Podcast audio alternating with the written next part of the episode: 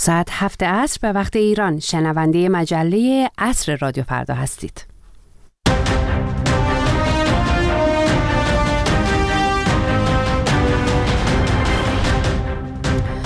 سلام و وقت شما به خیر هر کجای ایران و جهان که با رادیو فردا هستید. من فرشته قاضی هستم. میزبان شما در سی دقیقه آتی با مجله عصر رادیو فردا در یازدهمین روز از اسفند ماه. روزهای آخر اسفند. اما پیش از اینکه گزارش های متنوعی که همکارانم هم تدارک دیدن برای این مجله رو با هم بشنویم اجازه بدید با همکارم حمید فاطمی تازه ترین خبرهای ایران و جهان رو بشنویم.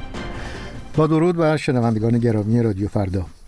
احمد رضا رادان فرمانده کل انتظامی در ایران می‌گوید انتخابات در امنیت کامل برگزار شده و در هیچ یک از شعب اخزرعی مشکل امنیتی وجود نداشته است.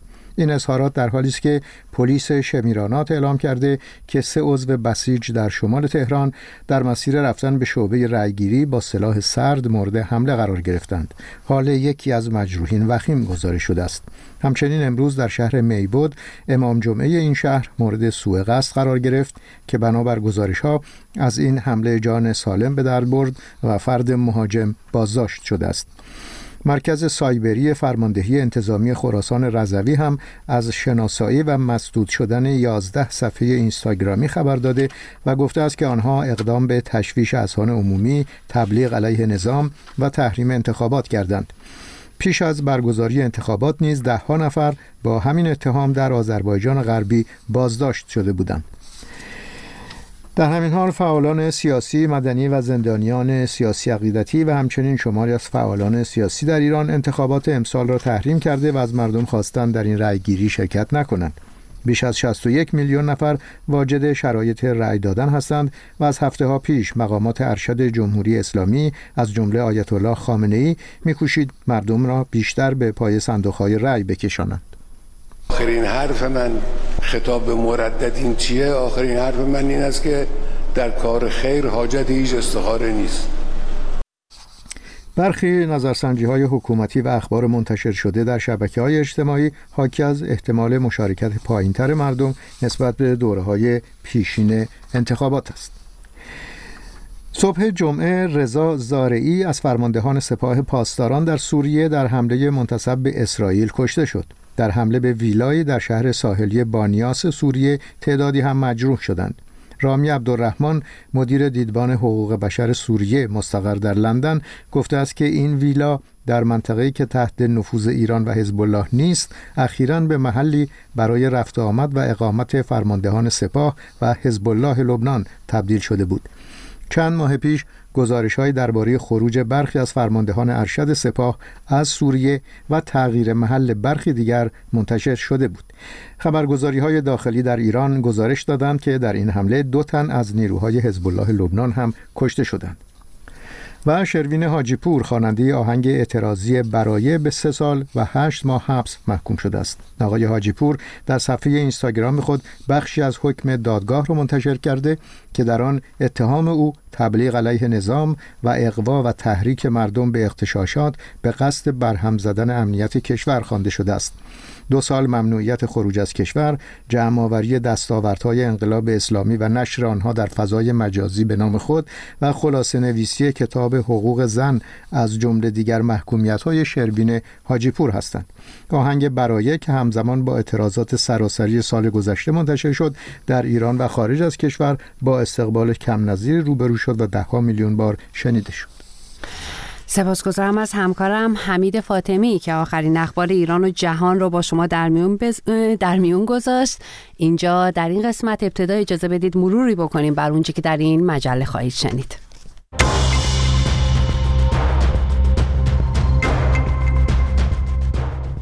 به ایران میریم و از انتخابات دوازدهمین دوره مجلس شورای اسلامی و همزمان ششمین دوره مجلس خبرگان رهبری گزارش خواهیم داشت. درباره حکم شروین حاجی پور حرف خواهیم زد.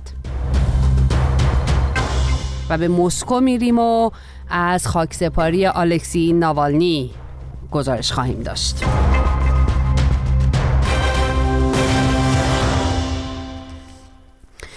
همونطوری که اشاره کردم میریم به ایران. امروز انتخابات دوازدهمین دوره مجلس شورای اسلامی و ششمین دوره مجلس خبرگان رهبری همزمان در ایران در حال برگزاریه بسیاری از مقام های ارشد جمهوری اسلامی در اولین ساعات روز رأی خودشون رو به صندوق انداختن و بار دیگه از مردم خواستن که در انتخابات شرکت کنن. این در حالیه که در روزهای اخیر عده زیادی از فعالان مدنی سیاسی و مردم عادی مردم انتخابات تحریم کردن و مردم رو دعوت به عدم شرکت در انتخابات کردن مهدی بیگی گزارش میده رأیگیری برای انتخابات مجلس شورای اسلامی و مجلس خبرگان از ساعت 8 صبح در ایران آغاز شد. قرار بود زمانش تا 6 غروب باشد اما تا ساعت 8 شب تمدید شد.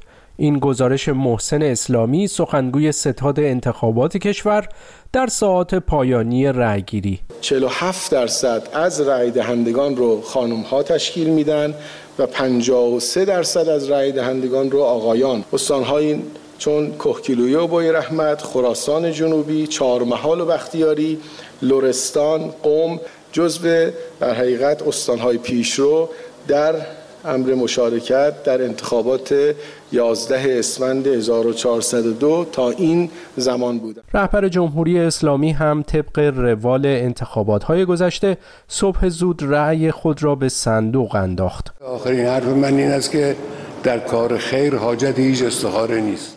او البته دو توصیه هم به مردم کرد. در اولین ساعات ممکن برید رأیتون رو در صندوق ها بیاندازید. توصیه دوم این است که در هر حوزه ای به تعداد لازم برای اون حوزه رأی بدید. به کمتر رأی ندید. آیت الله خامنه ای در ماهای اخیر در چندین سخنرانی بدون اشاره به نارضایتی ها و سرکوب های گسترده مردمی خواستار مشارکت گسترده در انتخابات شده بود. توصیه رهبر برای شرکت در انتخابات در حالی است که در روزهای گذشته بسیاری از فعالان سیاسی و مدنی در داخل و خارج از ایران انتخابات 11 اسفند را تحریم کردند. مخالفان می‌گویند با عدم شرکت در انتخابات می‌خواهند بگویند که امیدی به اصلاح امور توسط حکومت ندارند. برخی تحلیلگران پیش بینی کردند که انتخابات امسال با مشارکت گسترده روبرو نشود. نظرسنجی های صورت گرفته هم این مسئله را تایید می کنند مسئولان جمهوری اسلامی اما به مشارکت مردم خوشبین بودند و در همان چند ساعت اولیه حضور مردم را پرتعداد خواندند. این ادعای هادی تهان نظیف سخنگوی شورای نگهبان. برای آمار هنوز زود هست ولی عرض کردم مشارکت به فضل خدا خوب بوده تا الان حتی نسبت به چهار سال قبل نسبت به مجلس انتخابات مجلس شورای اسلامی در چهار سال گذشته. ولی خب آمارهای به قول معروف نهایی و تکمیلی رو انشالله پس از اتمام فرایند و در ساعات انتهایی طبیعتا میشه بهشون مراجعه کرد و مسئولین مربوطه انشالله اعلام می‌کنن. به گفته ستاد انتخابات کشور بیش از 61 میلیون نفر واجد شرایط رأی دادن هستند. جمهوری اسلامی در هفته های گذشته تلاش کرده با تبلیغات گسترده و حذف برخی سختگیری ها مردم را به رأی دادن تشویق کند از جمله اینکه واجدان شرایط با هر یک از مدارک شناسایی پنجگانه اهم از شناسنامه، گذرنامه، کارت ملی، گواهینامه و کارت پایان خدمت می توانند رأی بدهند. ستاد انتخابات کشور گفته حتی شناسنامه بیعکس را هم قبول می کنند و مهری هم در آن درج نمی شود. در پی انتخابات امروز قرار است 290 نماینده از 208 حوزه انتخابی به مجلس ایران وارد شوند. این در حالی است که از 25 هزار داوطلب نامزدی برای انتخابات مجلس شورای اسلامی بیش از 11 هزار نفر رد صلاحیت شدند.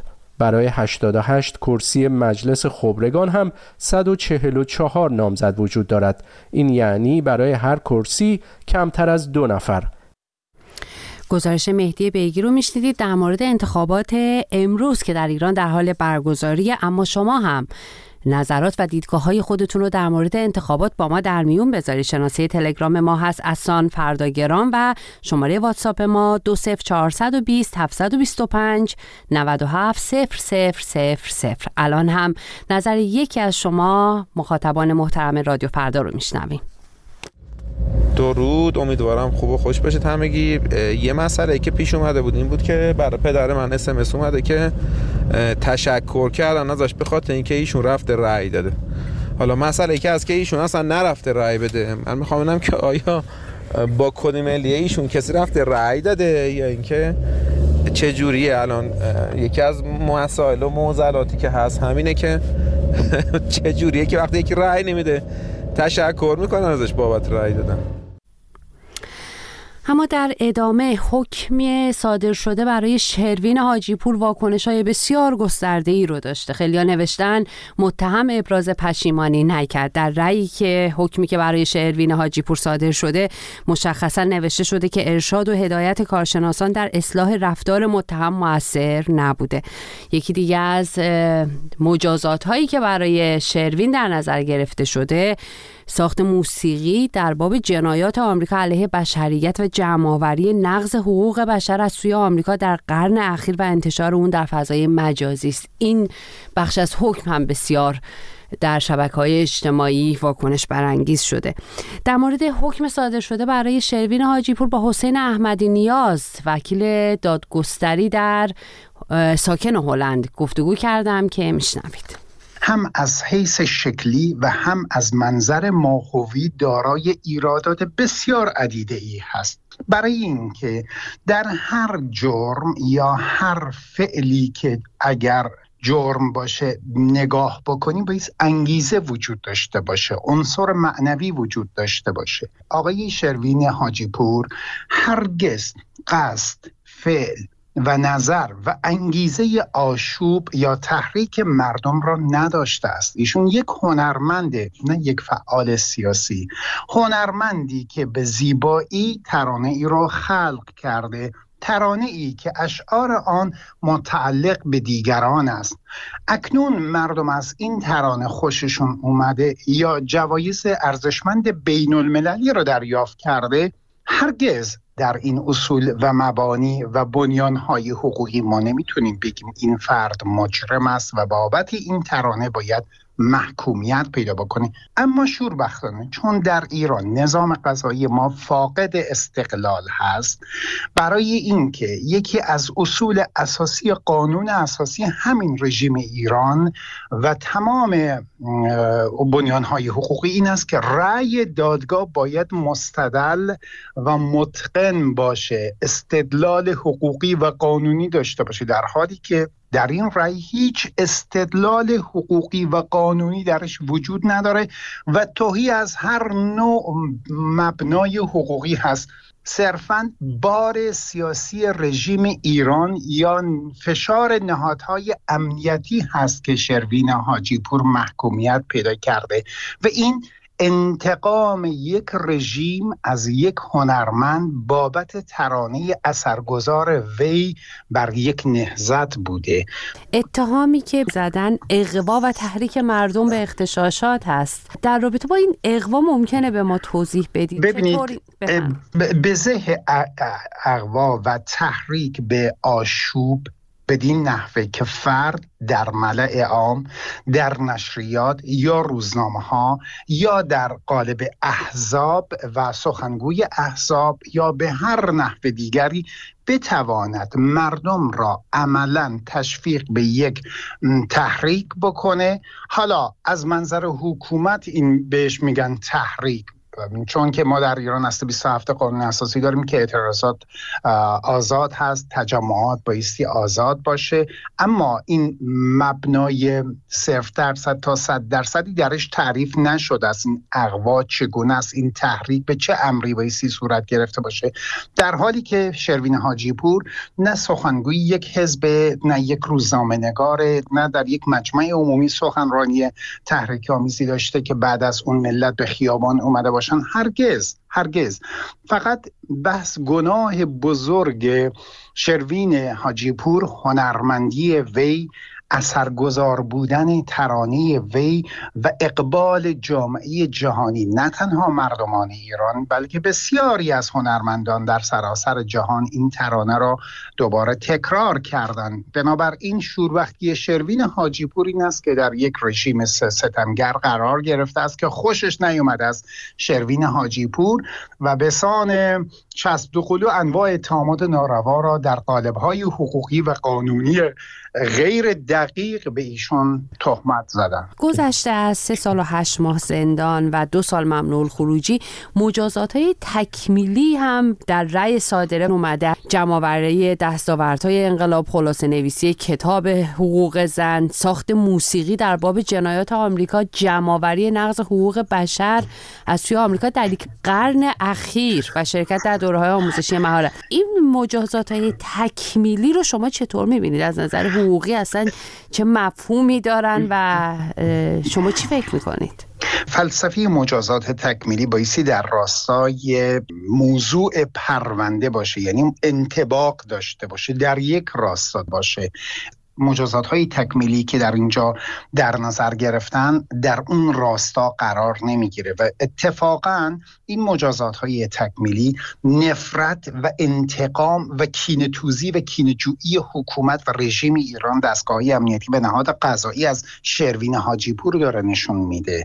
بنابراین در عمل مجازات تکمیلی محسوب نمیشه بلکه مجازات های نفرت انگیز مجازات های کینه توزانه می‌تونیم بگیم مجازات هایی که مبتنی بر قرض ورزی رژیم ایران نسبت به شروین حاجی پوره صدای حسین احمدی نیاز وکیل دادگستری در هلند رو میشنیدید اما شروین حاجیپور در پست امروز خودش در اینستاگرام که این رأی رو منتشر کرده نوشته که مدیر برنامه هاش که در تولید قطعه برای هیچ دخالتی نداشته اما در تمامی جلسات دادگاه همراه او بوده. به عنوان شریک جرم او معرفی شده. مدیر برنامه های شروین حاجیپور مهزیار آقای طاها ذکایی هست. اما در ادامه هزاران نفر از حامیان آلکسی ناوالنی و مخالفان حکومت ولادیمیر پوتین امروز برای شرکت در مراسم خاکسپاری این رهبر اپوزیسیون در جنوب مسکو گرد هم اومدن و پیکر او بعد از چند ساعت به خاک سپرده شد. درباره این مراسم از هانا کاویانی بشنوید.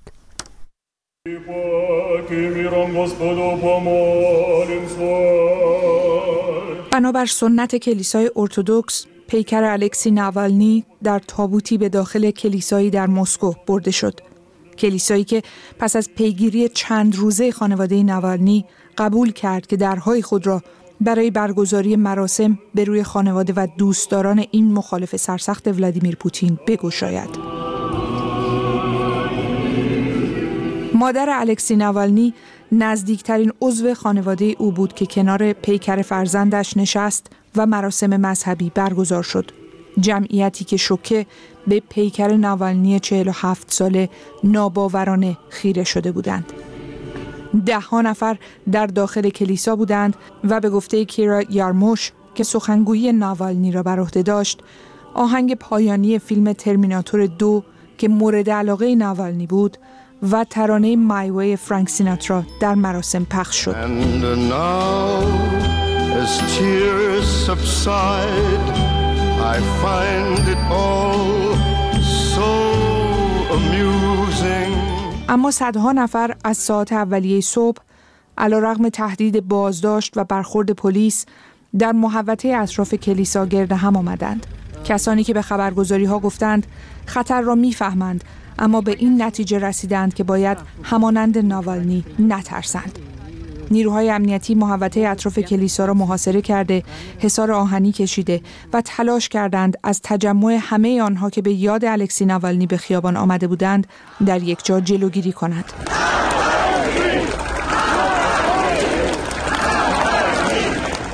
معترضان روس اما تنها نبودند دست کم سه سفیر از کشورهای غربی، آمریکا، فرانسه و آلمان نیز با در دست داشتن گلهای روز قرمز در این مکان حاضر شده بودند تا حمایت خود را از ناوالنی و هوادارانش نشان دهند. هوادارانی که نام روسیه بدون پوتین و روسیه آزاد را فریاد می‌زدند.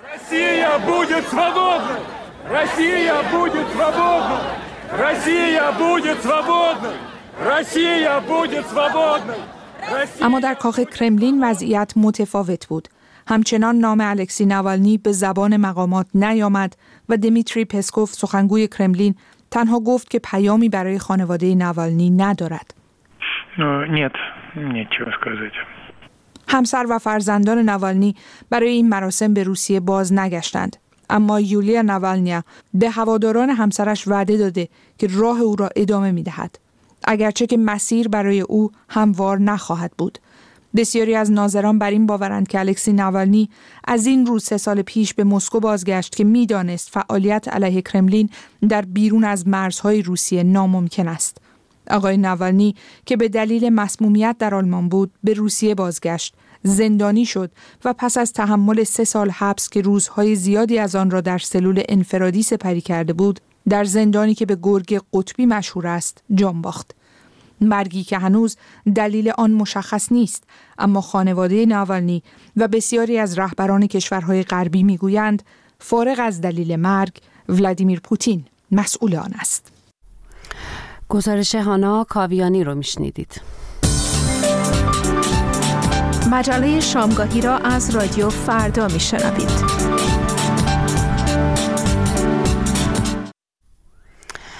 کشته شدن دهها شهروند فلسطینی ساکن شمال نوار غزه که در انتظار دریافت کمک های بشردوستانه بودند محکومیت های گسترده جهانی رو برانگیخته.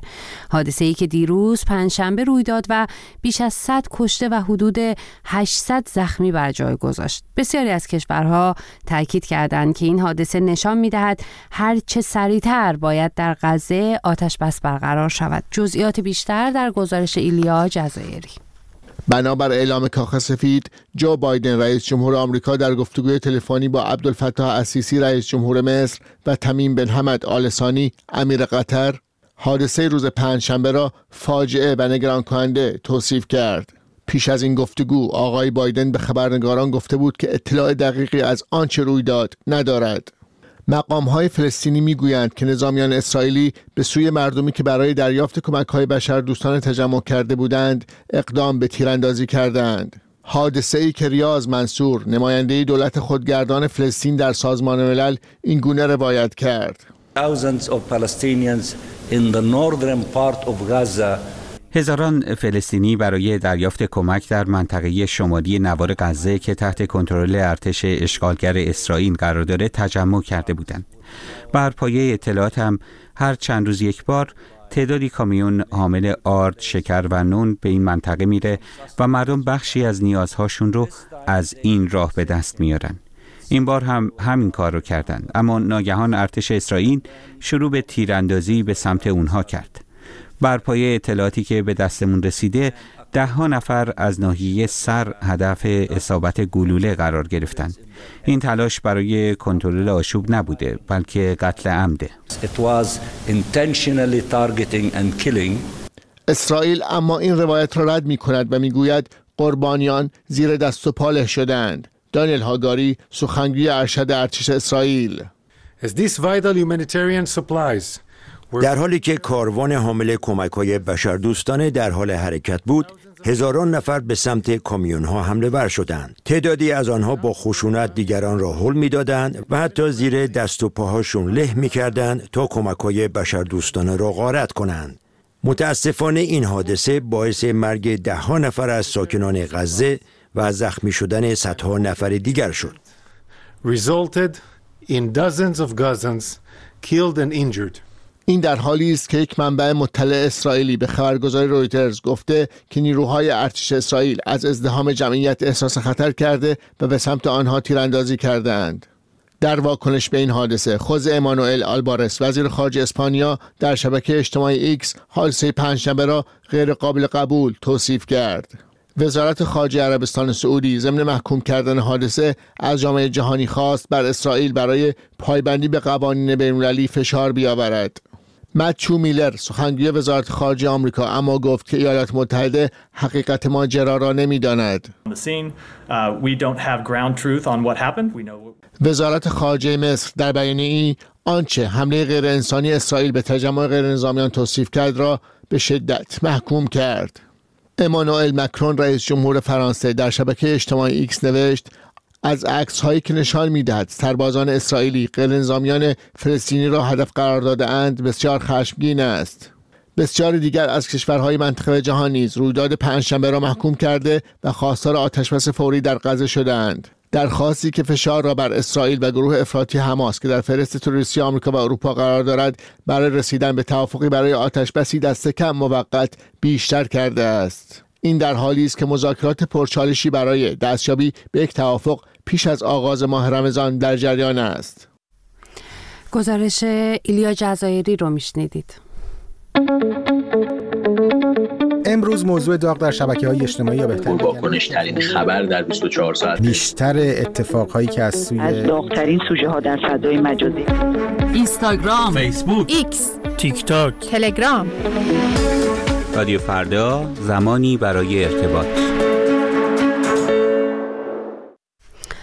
برگزار کنندگان دو سالانه ونیز درخواستها برای کنار گذاشتن اسرائیل و ایران از شستمین دور این جشنواره بین المللی رو رد کردند. جزئیات بیشتر رو در گزارش مهران کریمی بشنوید. برگزار کنندگان جشنواره دو سالانه ونیز یا بیناله درخواست ها برای کنار گذاشتن دو کشور ایران و اسرائیل از این جشنواره را رد کردند. در بیانیه‌ای که این جشنواره منتشر کرده آمده جشنواره دو سالانه ونیز مایل است روشن کند همه کشورهایی که توسط جمهوری ایتالیا به رسمیت شناخته شدند می توانند به طور مستقل برای حضور در این جشنواره درخواست شرکت بدهند. در نتیجه بیاناله ونیز ممکن است به هیچ درخواست یا فراخانی برای کنار گذاشتن اسرائیل یا ایران از شستمین نمایشگاه بین المللی هنر توجه نکند. پیش از این گروه های زن زندگی آزادی ایتالیا و اروپا با انتشار بیانیه خواستار لغو حضور ایران در این جشنواره شده بودند چرا که آنها می‌گویند هنرمندان و مدیران پروژه های هنری از سوی حکومت ایران انتخاب شدند.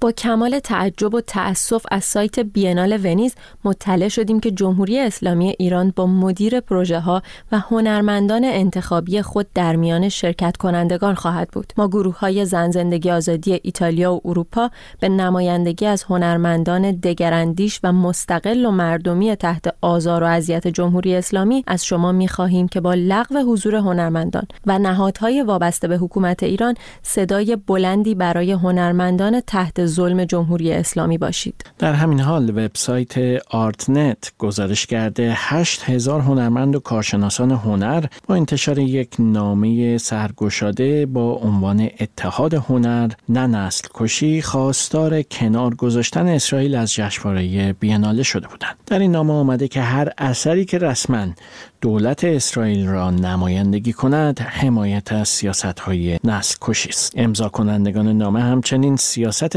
بیناله در پذیرفتن اسرائیل در این جشنواره را متناقض خواندند. آنها می‌گویند همانطور که رژیم آفریقای جنوبی تا سال 1993 از جشنواره دو سالانه ونیز کنار گذاشته شده بود و با روسیه به دلیل حمله به اوکراین برخورد شد اسرائیل هم باید از این جشنواره کنار گذاشته شود. اما برگزار کنندگان جشنواره در واکنش به این بند از نامه گفتند تعطیلی سالن روسیه در سال 2021 تصمیم خود کمیسر و مجری معرفی شده ی فدراسیون روسیه بوده. بیناله نمایشگاهی از آثار هنری معاصر است که هر دو سال یک بار در شهر ونیز ایتالیا برگزار می شود.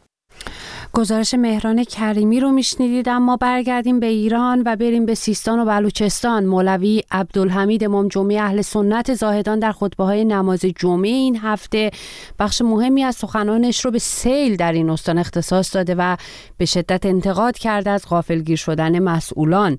مدیر کل دفتر مدیریت بحران استانداری سیستان و بلوچستان گفته که در نتیجه بارندگی شدید و طغیان رودخانه ها در چند روز اخیر راه ارتباطی 22 مسیر اصلی فرعی و روستایی در جنوب این استان بسته شده.